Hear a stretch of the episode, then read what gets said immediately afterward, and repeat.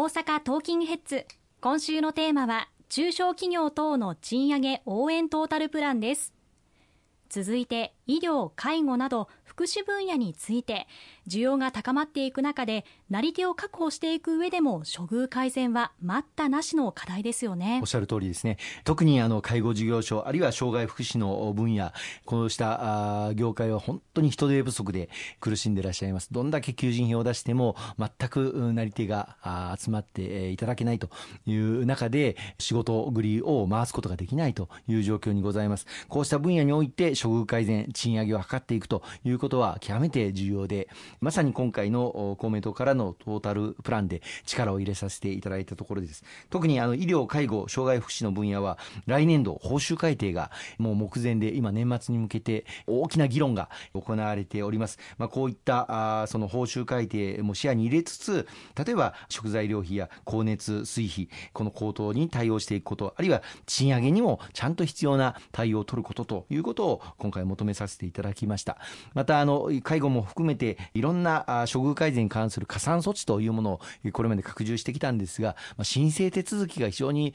複雑で困難であるというお声も多数いただいておりましたのでこの申請手続きも簡素化を図ることということを強く求めさせていただきました。同様に少子化対策の一環からも保育士さんの大幅な処遇改善絶対かと思います。私の周りにもいるんですけれども非常に厳しい実態も感じています。こちらも大事な取り組みですよね。そうですね。あの保育園のあの先生方本当にあの子どもたちのために日々奮闘してくださっておりますけれどもまあ、他の業種に比べてこれはまあ介護も分野もそうですけれども非常に処遇が十分でないということから仕事を長続きせずやむを得ず辞めてしまわれる方々も大変多くいらっしゃいます。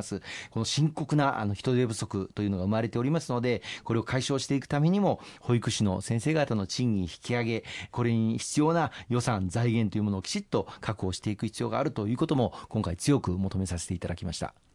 さらに需要が高まり続けているのが建設業や運送業だと思います。就業環境も厳しいことが伝えられています。こうした方々への手当もしっかりやっていくことが求められますね、はい、あの同じくあの人手不足で大変あの厳しい状況に直面しているのが今おっしゃっていただいた建築業界あるいは土木業界の方々。さらにはトラックバスタクシーの運転手の方々。こうした方々も本当にあの人手不足で業界が本当に回るののかと。またさらに来年の2024年にはいわゆる働き方改革のこうした分野における対応も義務化されることになりますのでそうするとさらに残業時間を規制をしなければいけない、まあ、残業時間の上限規制が罰則付きでこうした分野にもあの当てはまるということになりますのでさらに人が集まらなくなる可能性があります。そうしたことを見据えて考えますとこうした建設業そしてトラック運送業等で賃上げを今この時にしっかり果たしていくということが極めて重要で、そこで今回公明党からは、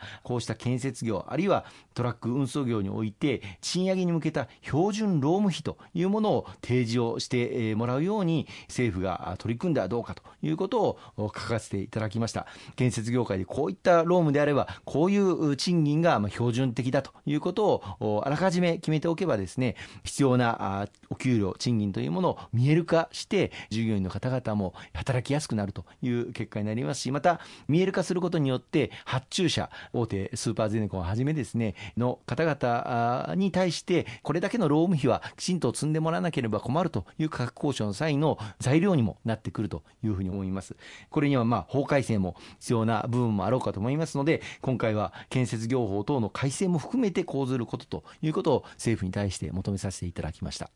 確かに基準を設けて透明化していくことっていうのも重要ですね。また補助金について続いて伺っていきたいと思います。中小企業が賃上げを行いやすいように例えば事業拡大をしていくための事業再構築補助金ものづくり補助金そして IT 導入補助金について公明党は積極的に支援を実施してきました。引き続き支援をしていくということでしょうか、はい、あの昨年もあのこの事業再構築補助金ものづくり補助金 IT 導入補助金について賃上げを行っていただいた中小企業に対して加点をするそういった優遇をする措置をあの入れさせていただきました。つまり、こういった補助金を賃上げをしていただいた事業者ほど取りやすくなるという枠ができたんですけれども、これをさらに拡充していくということも必要なんだというふうに思っております。この新たな経済対策、今月中に取りまとめられることになりますけれども、その中でしっかりと実現を図っていきたいと思っておりますし、その予算上の裏付けとなります補正予算、これも今後策定していくことになりますけれども、その中にもきちっと盛り込んでいきたいなと思いますね。また中小企業で問題になっている人手不足についてコロナ禍で苦しんだ企業さんも多かったと思います。資金繰りについても強化していく方向性であるということでしょうか。はい。あの人手不足解消に向けたあの省人化また省力化まあロボットや IT、えー、こういったものを活用してより生産性を向上させていくということも不可欠だと思います。まあ無駄をできるだけ省いてそれを給料アップ賃金上昇に振り向けてもらうということにもつながってくるというふうに思いますので、これをサポートしていくということと、それから金融支援、資金繰り支援、これが待ったなしの課題だというふうに思っておりますので、例えば政策金融公庫が融資を行う際に、賃上げを取り組む中小企業に対しては、例えば金利を低く抑える、こういった措置を導入してはどうかとか、あるいは資本性劣後ローンというものがありますけれども、これを見直す際にですね、これもまあ賃金上昇というものを要件にして、この資金繰りを賃金上昇を上げていただいた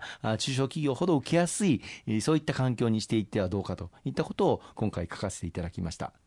今日は提言の内容について詳しく伺っていきましたが、まあ、これからどのように反映されるのかもうできることは何でもやるというぐらいの公明党一丸となって取り組んでいくということでしょうか。はい、提言をもう出しっぱなしではあのいけませんのでこれがちゃんと反映されているのかどうかこれからまあこの月内に取りまとめられる新たな総合経済対策の中身をしっかりチェックをしていきたいというふうに思いますし合わせて今回の提言の中にはこの求めさせていただいた具体的内容をしっかり推進フォローしていける司令塔となる組織、また関係省庁が連携しての会議体、これを設置すべきだということを最後に強く書かせていただいております。こうした賃上げの様々なメニュー、施策、これを省庁横断でですね、全省庁部局にまたがることもたくさんありますので、きめ細やかに目配せをできる、そういった司令塔を構築をして、この賃上げ、国全体で取り組んでいきたいというふうに思います。